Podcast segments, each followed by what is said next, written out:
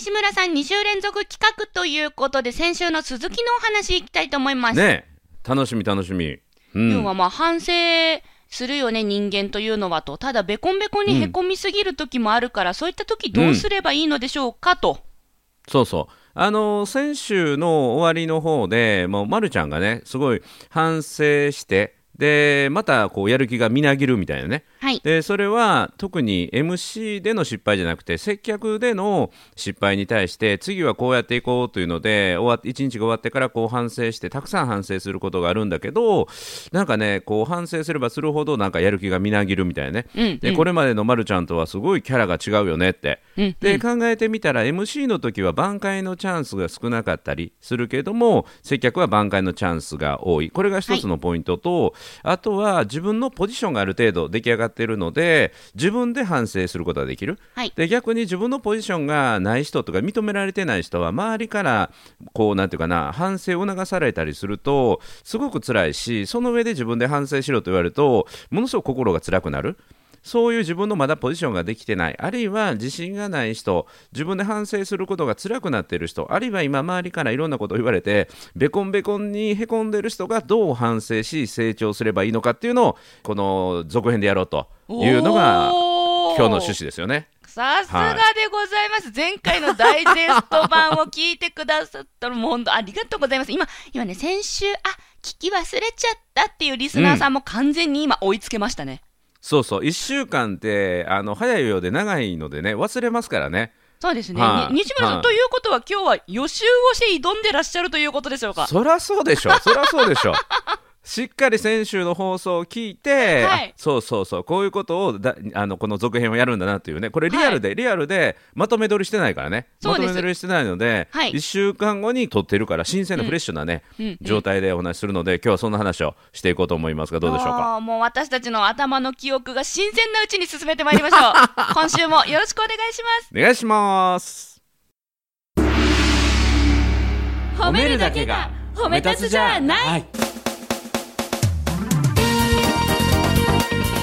日常の中からダイヤの原石を探し光を当てる褒める達人的生き方を提案する今日も褒め立つということでね、まあ、ざっとあの先週の概要を話したんだけども詳しくはぜひ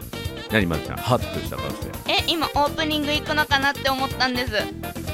あ、せいせい忘れたわ。ちょっと待って、ちょっと待って、ちょっと待って。あ これこれちょっと待ってちょっと待ってちょっと待っディレクターてさんこれじカゃあットしないでそこのままれ行カこッうトしそのまなまい行こでうこのまま行きましょうよしよしこんにちは。なっこも褒める、褒めるたつに、褒め立つこと西村隆史です。こんにちは褒め立つビギナーまるっと空気をつかむ MC の丸山久美子ですこの番組はですね、褒め立つって何と褒め立つに興味を持っていただいた方、そして褒め立つ検定は受けた、あるいは褒め立つの講演会、セミナーを受けたんだけども、最近褒め立つご無沙汰だなという方に褒め立つを楽しく楽しくお伝えする、そういう番組です。イエーイあのね、まるちゃん、あの、お砂糖が知れるというの、こういうことを言うのよ。お砂糖がおお砂糖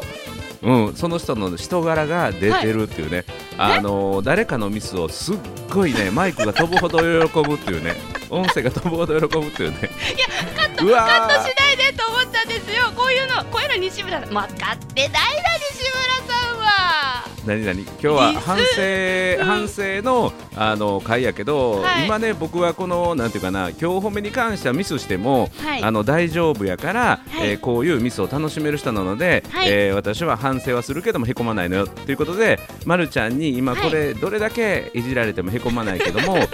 例えばこれは逆の立場でね、はいえーま、るちゃんが今日褒めのパーソナリティとしえて、ええーええ初めて採用されました、はい2回目3回目の、えー収録です。まだ慣れてないまるちゃんが、うまるちゃんがとちりましたで私が「イエーイディレクターさんこれカットしないでね」って言われたらまるちゃん笑える私私、うんもうだって私リスナーさんの味方だもんいやいやじゃなくてリスナーさんがこういうの知違りたいとこういうの聞きたいと思ってるからもう全力で今拾ったんだもん今違う私リスちゃナーさんの味方ですあの話話 の話の流れちゃんと読んでる話の流れ読めてますなんでもう私は今日これ今週の仕事やりきりましたわいやいやだからああよかったねリスナーさんこういうこともねあるんですよもう生だから生しい温泉を皆さんにお届けして楽しんでいただこうと思っており ます今週もよろしくお願いしますあー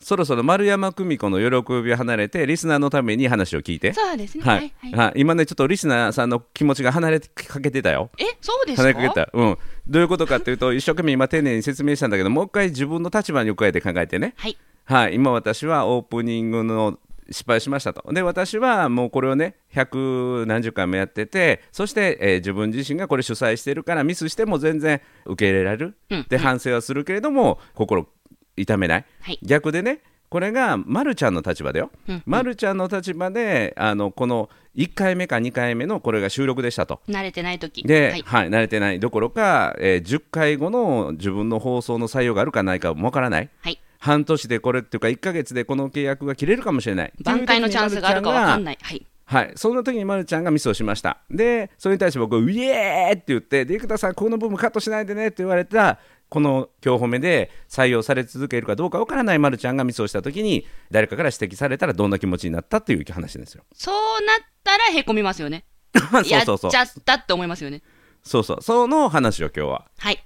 うん、だから僕は OK なだから先週の僕みたいね先週の反省を自分でできる人ね、はいでそうじゃなくて自分が立場がない時にミスった時の自分だったらどうかっていうねというのが今週のテーマでごそうざいそまうすそうそうそうそう、はいうん、それを、はい話はい一生懸命話したんだけど、マリさんがすごく喜んじゃってたという話ね、いやいや、もうまずは、まずは、まずはこういう収録の生々しさをリスナーさんに味わっていただいてから本題に。は。はいいはい、では失礼本題いどうたぞしました。はい。はい、本題どうぞお願いします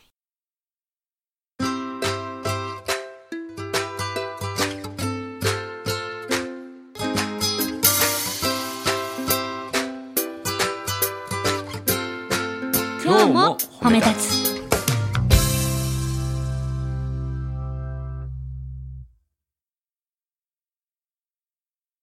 やっぱ挽回のチャンスがあるな し、立場があるなしでは、へこみ度が違いますねと。ここまでは先週、そして今週の今、ここのところまででとてもよく理解ができました。うんうんだけど、やっぱり、満開のチャンスがあることの方が少ないかもしれない。うんうん、ポジションもね、築き上げていくものですから、ポジションを築き上げている途中にへこんでいる方も、きっとたくさんいるでしょうと。うん前に収録で私も相談しましたよね、西村さんに。うんうんベコンベコンにへこんで立ち直れなくて、もう一晩中泣くんですって。うんそしたら逆に西村さん、あ、それいいねって言ってくれたことがあるんですけど、うんうん覚えてますか覚えてる覚えてるそれは、はまるちゃんが、まあ、だから選手以外だなっていうのは自分が失敗した時に、えー一晩こうへこんで眠れない次の日お腹すくまでへこみ続けてお腹が空いて、なんか食べ出したぐらいにちょっとずつ元気になってはい。でそれを話したりとかあるいはあの書いたりブログで書いたりとか誰かに伝えることでまた自分の中で消費というかな消化していく感じ。はい。うん、だからそれがルーティンになっててそれがルーティ1ン日っていうのは、うん、丸1日ぐらいへこんでそこから浮かび上がってくるというルーティンは、へこみのルーティンとしてはわ自分で分かってるし、はい手順が分かってるしそしはてい1日っていうのは結構短いので。はい。本人にしたら眠れない1日やから長いかもしれないけども客観的に見ると1日でリカバリーできるっていうのはこれはルーティンができている中ではすごく素晴らしいことだなと思って。私はそれを聞いたときにびっくりしたんですよ。ほうこの西村さんからのルーティンができてるから大丈夫だね、うでんうんあの言われて初めて気がつきました。はいはい、自分がそういうルーティンを持っているっていうかそうやって回復していくっていうね、そうです。落ち込みルーティンがあるということうんうんにうん初めて気がついて、それから安心してへこむようになりました。そうそうそうそう 安心してねそれも昔の言葉やけど そうそうだから自分の中での底をついて上に上がってくる感覚っていうのがあの分かっているとすごく楽にあまたこのパターンだなって、はい。うん、でだんだんそれがなんていうかな短くルーティンが短くなってくるしう、んうんでそのルーティンを超えたらあこれは新しいパターンだなってまた自分で観察していく、はい。うん、これは今までの過去最高更新やなっていうのをまたネタにできるから。はい。うん、このような、えー自分で自分を観察するというのはすごくポイントですね。なるほど。リスナーさんの中にも、そうやって観察ができていて、自分のルーティンが分かっている、いれば、そのべこべこにへこんでいても、安心して大丈夫だよって言えるんですかね。そうそう本当にベコンベコンにへこんでる時っていうのは自分の観察すらできないんだけどはい。だから一瞬そのベコンベコンにへこみすぎて意識不明なあの意識はあるんですよ、はい意。識はあるんだけども自分で自分のことを観察するという意識がもうゼロになってしまって、はい。あのそういう意味での意識不明の時期はあるかもしれないけどもそこからまた意識できて、うんうんあ自分は10段階で7へこんでるなとか9へこんでるなとか、マイナス10マックスまで来てるなとか、うんうん。うん、でマイナス10マックスまで来てるなって思えてる時はまだ最悪じゃないんですよ、おーうん、一番ひどい時はもうその認識すらできないから、あーあ、西村さん、今のお話、認識すらできないっていうところに、うん、近いのか、逆なのか、ちょっと聞きたいことがあるんですけど、はいはいは私、好きなことがあって、いほうへこんでいるときに、うん、悲劇のヒロインになるの好きなタイプなんですよ。ああなるほどなるほどわわか伝わります、うんうんわなんかるか世わかるわのかる中で一番私が今、うんうん今かわいそうじゃないですけど、今不幸みたいな、今なんか一番辛いとか、うんうんこんなに頑張ってるのにこうされちゃう自分ってかわいそうみたいな、そういう、うんうんなんか悲劇の主人公みたいなうんうん風になると、逆に気持ちが良くなる瞬間がありま して、むしろそれを求めてへこんでしまう時期あがあわかるわかる結構あったんでですよ。うんううんんうん悲しみに酔ういうかねあそうそうなんですそういうんうんうん今もね、逆にあ悲劇に酔るうそう悲劇に酔んうううん瞬間が今もあるんですよ。うんうんまあその時間はとても短くなってきてルーティンの中の一つだなって捉えられるようになりましたが、うんうんそうだからル今悲劇のヒロイン自分演じてるなって気づけたらそこかはらい脱出できるんですよ、はいでそれができないとループっていうね循環していくんですよはいでその悲劇のヒロインを私ばっかりいつでもそうなんで私、ま、周りの人は私のこと分かってくれないのこういうマイナスのネガティブな頭の中の、えー浮かぶセリフをマインドトークっていうんですけどマインドトークうん、このマイナスネガティブのことをずっとねあ自分今マインドトークあ悲劇のヒロイン演じてるわって気づけたらそのループから外れるんですよ、なるほどなるほどでそれに気づけないとずっとねマイナスの中毒していくんですよはいえそういう風になっちゃう人は気づかずそれに今ハマっていってるってことですよね。そうそうそうそうでハマってるってことにも気づかずにはい酔い続けるっていうね、その方々どうすればいいんでしょうね。うん、だから今、ま、るちゃんが気づいたようにあ私今悲劇のヒロインやってるわって気づくことがループを外すあはのい一つなんですよ、四歩目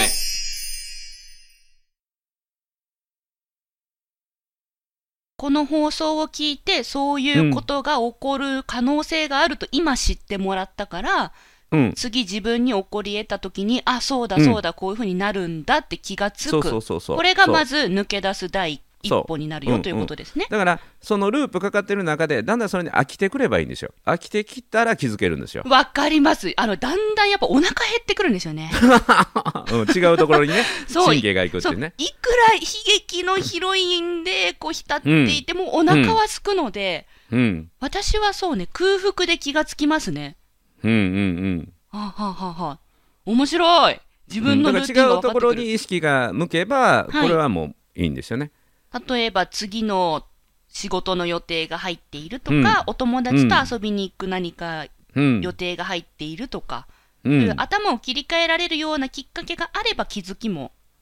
得らそれうる可あ能と性がは高い。物理的に脳を休ませてあげるという意味で言うと寝るというのもいいですね、へーうん、ただ単純に寝るっていうだから寝れないぐらい悔しいことあるかもしれないけども、はい例えば周りになんか嫌なこと言われてねはいあの絶対に許せないあいつだけは忘れないっていう時あるんだけど、はいこれ逆で相手から言われたことを忘れるのが相手に対する最高の復讐やからねほだから相手に言われたことをずーっとトゲのように持っておくとはい相手は言ったこと忘れてるし、はい傷つけたことすら気づいてないから、うんうん相手は何にも痛みないのにこっちばっかり痛がってるずーっと一人で一人自分で自分のこと殴り続けててで相手はなんていうの全然気にしてないっていう、はいあのめちゃめちゃ逆に悔しいことになるので。はいうん、だから特に自分で自分の心の状態を振り返って心の状態がもう5とか、えー4以下の場合はもう言われたことも忘れてしまうあというそことれでの方一が大事回ですね記憶をリ セットするために寝るのもありだよとありありというか寝れたら最高ですよ、そうですねうんうんあ西村さんはそうやって私からのパンチをこうスルッと解消してくださってるわけです ね。いやパンチ受けた記憶すらないもうんわあこれですよリスナーさんこれですよ。うんうんここの今のやり取りができれば一番ベストってことですね。えなんかダメージ受けたことあったあいいなるほどなるほど。あうんうんよかったじゃあ私は今日へこまずに寝れます、ありがとう そうございだます。から今日まるちゃんはオープニング明け僕にパンチ出したように思えてるかもしれないけども全くノーダメージやからねあ、よかった。いや、猫パンチ出しちゃったからって、ちょちょっ とあの後反省しながら、あの、だから一瞬私の声のトーンがすごく、へこんでる部分がさっきあったと思うんですけ ど、あれは、あ、え、ちょっと待って、これ本気逆でに西村さんに悪いことしてる。本当に、え、ちょっとどうしようと思って。違う違うあれは僕に悪いことをしてるんじゃなくてリスナーさんに悪いことしたからねそう、だから、そそれだと、個え、人ちょっとの待個ってって。人はのテンションでこう僕が今日のこのアクシデントをリスナーさんへの気づきに変換したんだけど、まるちゃんはそれよりも自分の楽しみを取ってたからねだから見事にクロスカウンターが入っちゃったんようんうん、これで私はこれを来週聞いて多分また、あーって思ってなん か、あーって思って一人でへこんでご飯食べてブログかなんかに書くんですかうね。ん、ただ、ま、るちゃんは今日で186回かなの放送だけどこれだけ続いてきた実績があるから、はい僕にこう絡みに行って逆にカウンターパンチ出されても私の立場は揺るがないっていうのがあるからへこまないけどこれが収録5回目6回目ぐらいでなんかそんなことやっちゃってたらめちゃめちゃへこんでたと思うよ。本当に聞き比べていただいてる皆さんは、うもうよくわかると思うんですけど、うん、 5、6回目の私と、約85、6回目の私が、いかにこの伸び伸び、声の伸び伸び感が違う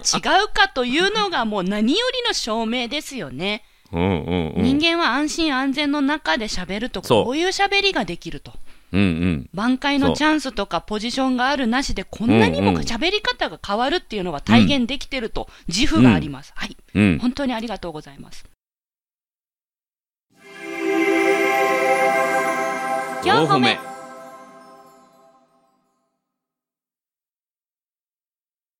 でねチャンスの話なんだけども、はいなかなか次のチャンスって巡ってこないと思ってしまうのであのへこんだりとか、うんうんなんかなあのへこむことも反省することも必要なんだけどはい。必要以上にへこみすぎることはなくてね大事なことはなんとかな心の状態よくやっぱり生きていくっていうことはすごく次のパフォーマンスを発揮する上においても大事なのではい。チャンスは必ずやってくるというなんていうかな前提で失敗したりとか、ううんまくいかないことが悪いことじゃなくてうまくいかなかったこと失敗したことを生かせないというのが一番残念なことなので。はい。だからあの僕はね自分自身で思うのはリカバリーショットの達人だしリカバリーショットの達人。そうこれ前の収録とか何回も言ってると思うんだけどすぐに器用なこととか、はいあるいはとんちの効いたことって意外と僕言えない人なんですよ。ほうほであの時こう言えばよかったっていう悔しさとともに後から思い出すのずっとねしつこいんですよ。うおーずっと考え続けてるんですあの。時どう言ったらよかったかなと思ってそれはポジティブな意味でね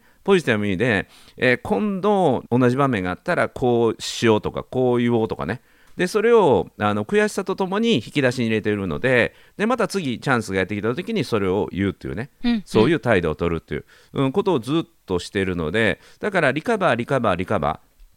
うん、だからリカバーできるというか前にうまくいかなかった経験が生かされるときは必ず来ると思ってもらって生きてる限りにおいては必ずチャンスをやってくる、うん。うんうん。うん、そのやがて来るチャンスのために今のなんていうかなうまくいかなかったことを糧にする覚えておこうと。そうそうそうそう、うん、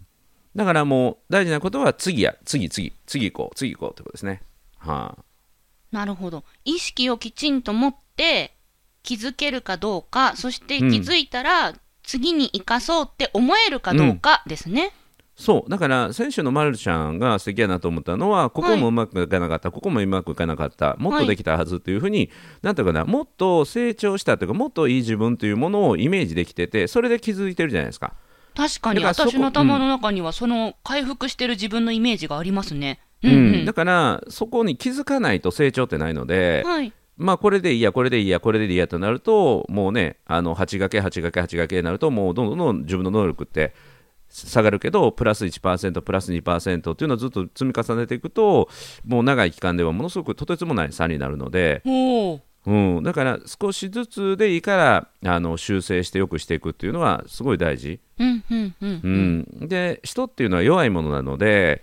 なんとか絶対的な自分のありたい理想の姿っていうものを明確に持つかあるいはライバルを持つか、はいあるいは師匠を持つか、はい。うん、をしないとどうしても成長って下がってしまうので、うんうん。この人には負けないというライバルこの人はまた頑張ってるわというようなライバルを持つかあるいは誰かに教えてもらう、うんうん。うん、自分のことをチェックしてくれる人がいてその人が時には劇というか注意してくれる、うん、というような存在を持てればいいですけどね。なるほど。うん、自分で理想を持つか、ライバルを持つか、うんお手本を持つかみたいな。うんうんうんうんうん。そういったところもポイントになるわけですね。そうそうおえー手本も自分の意識があるからお手本が見つかるんでね、はい。うん、なりたい自分というものがあればそれはあのお手本でもいいしそういうなんていうかなモチベーション外から欲しい時にはライバルやあるいは師匠ですね、うん、刺激を受けるというね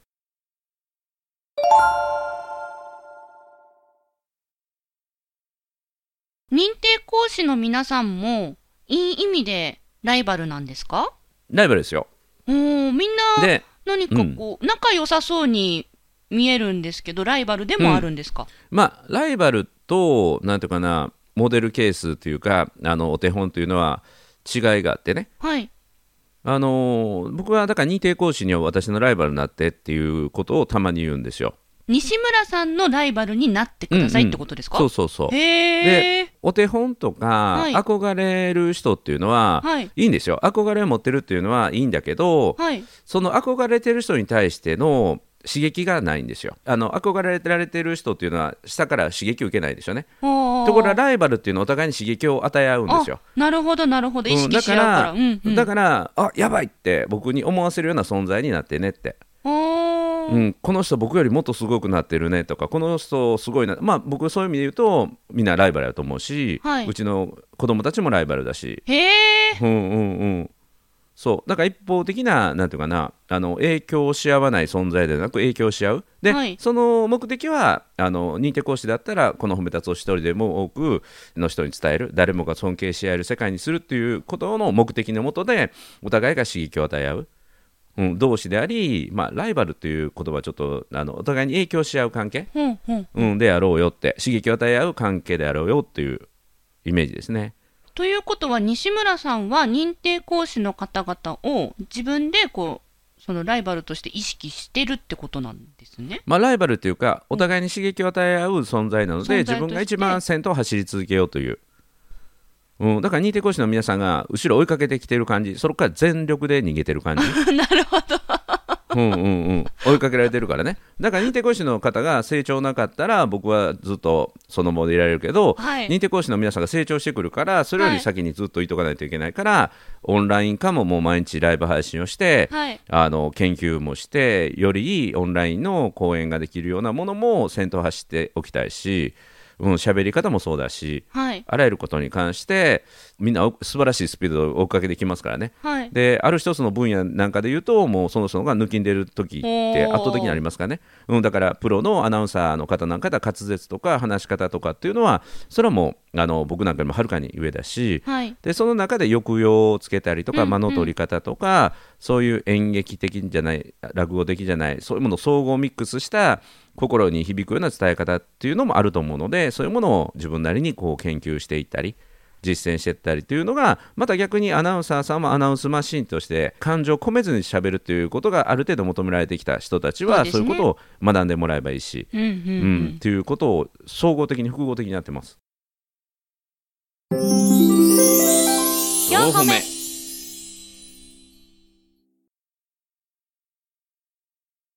いや私やリスナーさんに置き換えたらどうなるかなっていう視点で今お話を聞いてたんです、うんうんうんリスナーさんの場合うーんそうですね今日のあの話を聞いて、まあ、そのルーティンがあるとか自分のパターンを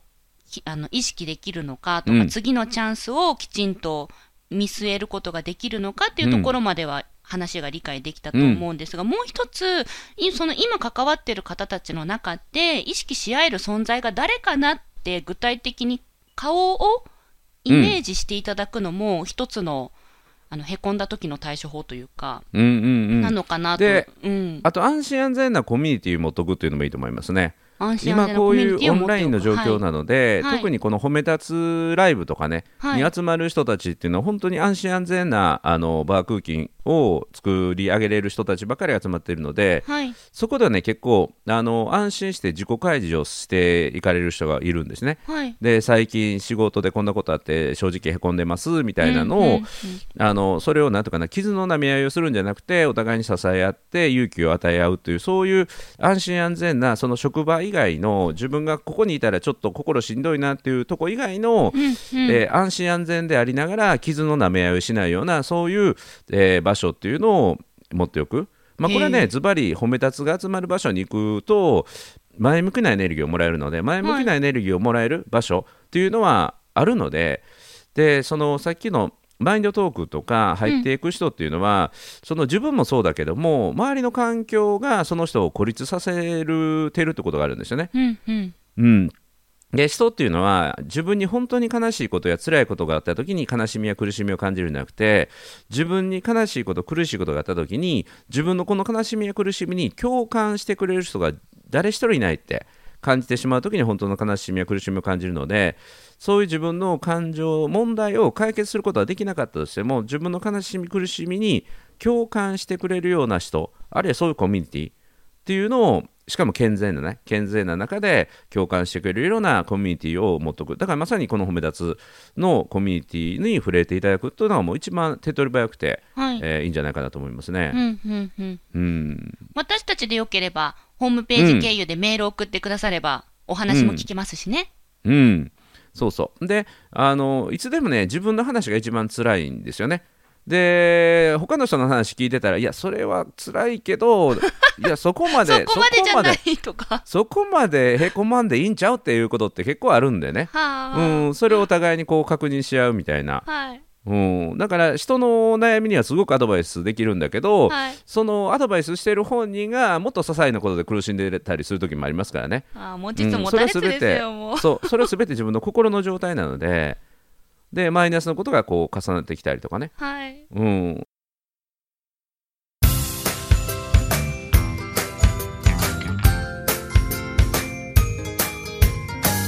褒めるだけが褒め立つじゃない今日も褒め立つ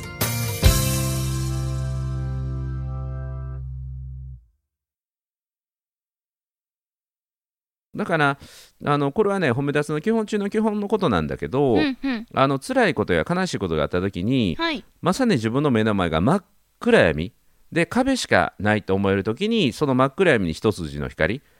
壁しかないと思ってた時に扉をつけてくれる魔法の質問というのがあるんですよ自分に対する魔法の質問ねえなんて言うんですかそれはこれは何のチャンスだろうっていう質問ああよ自分く自身西に村さん対がする言ってるはいそうでこれに似た言葉にピンチはチャンスって言葉あるんですけどそうじゃなくて、明確にこれは何のチャンスだろうっていう質問すると人間の脳は怠け癖あるんですけどその一方でめちゃめちゃ優秀で質問された通りの答えをずっと探し続けるのでその質問だけしとけばいいんですよで脳は一生懸命それを考え続けてくれるから潜在意識の中ででそれを寝て起きた時とかふっと他のことをした瞬間に答えが出てくるんですよ、うんうんうんで真っ暗闇に一筋の光あるいは壁しかないと思ったところに扉が見えてくるので大事なことは質問しておくってことでこれの逆はするとダメなんですよ逆良くない何かというと良くないことが起きた時にこれは何のケチのつき始めかなと思うともうこれこそマインドトークのループおーマイナスネガティブな独り言がブツブツブツブツブツブツ始まるので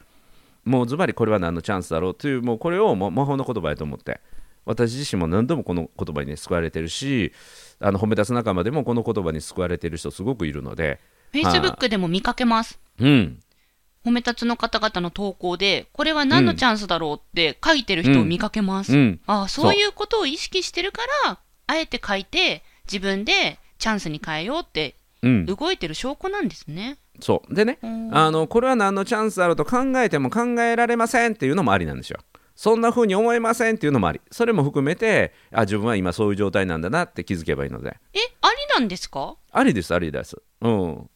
これは何のチャンスだろうって思えたことで OK でで考えたけど今分かりませんでも考えたから OK なんですかそうそうそうへえあ意外と優しいんですねなんか考えつかないとダメなものかと思ってましたいいですいいですこれがね時間とともに本当にもう数年経ってからあそうかこれはこんな意味があったんだっていうふうに発行醸造されてえ出てくる時もあるので数年経ってあるあるありますありますうん時というその媒体というかなあの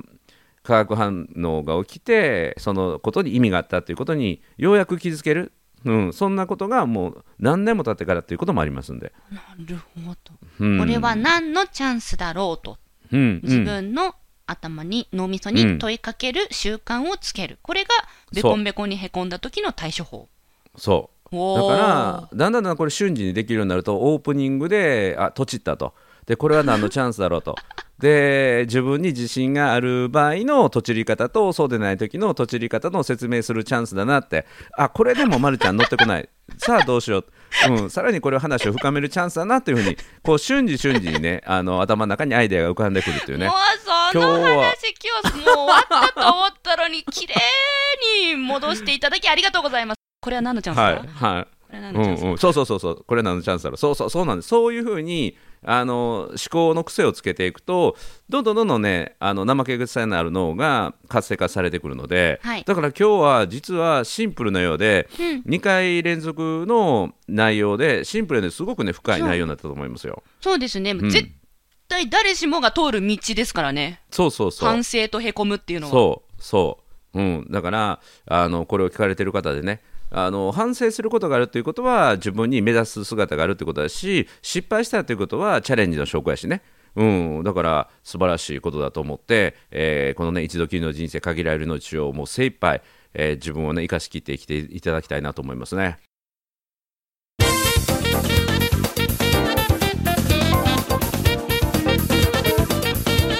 いいですね、はいこう一つのテーマからこうつなげてうんつなげて2週って続けていくのいいですね、うんうん、でさらにね今度もう一回続けることもあるかもしれませんね。はいえー今度は逆に今日は非常にこう反省したりとかへこんだりという自分の成長意識の高い人の話をしましたけども、はい、逆に自分の周りに例えば自分が指導している人が反省しない人あ反省逆でにきない人、うん、が自分の周りにいてそれが自分のすごいストレスになってるんですとしたらどうしたらいいかというね、えーそれを次回考えてみましょうか。さ何何 何いやさ3週連続企画って初じゃないですか初ですね、はい、おー今度は今度は自分おーが反省できるし成長もしたい成長欲あるんだけどおう自分の周りにいる人がそうでない場合はどうするかっていうねあ逆パターンの方の場合うんうんうはんどうすればよいのかという対処法うんうんうをん次週3週目にお届けしますと、うんうんあそれ聞きたいっていう人きっと多いと思うのであ思うのですごはいい三三週連続企画はい褒めたこちれちょもっと進化しますねこれ今日褒め進化しますねどんどんあそ素晴のらしいチャンスだったんですねそうですね、はいということで「なっこも褒める褒める達人褒め立つことを西村孝之とうん褒め立つべきなまるっと空気をつかめ MC の丸山久美子でした今日も褒め立つそれではまた次回続きます「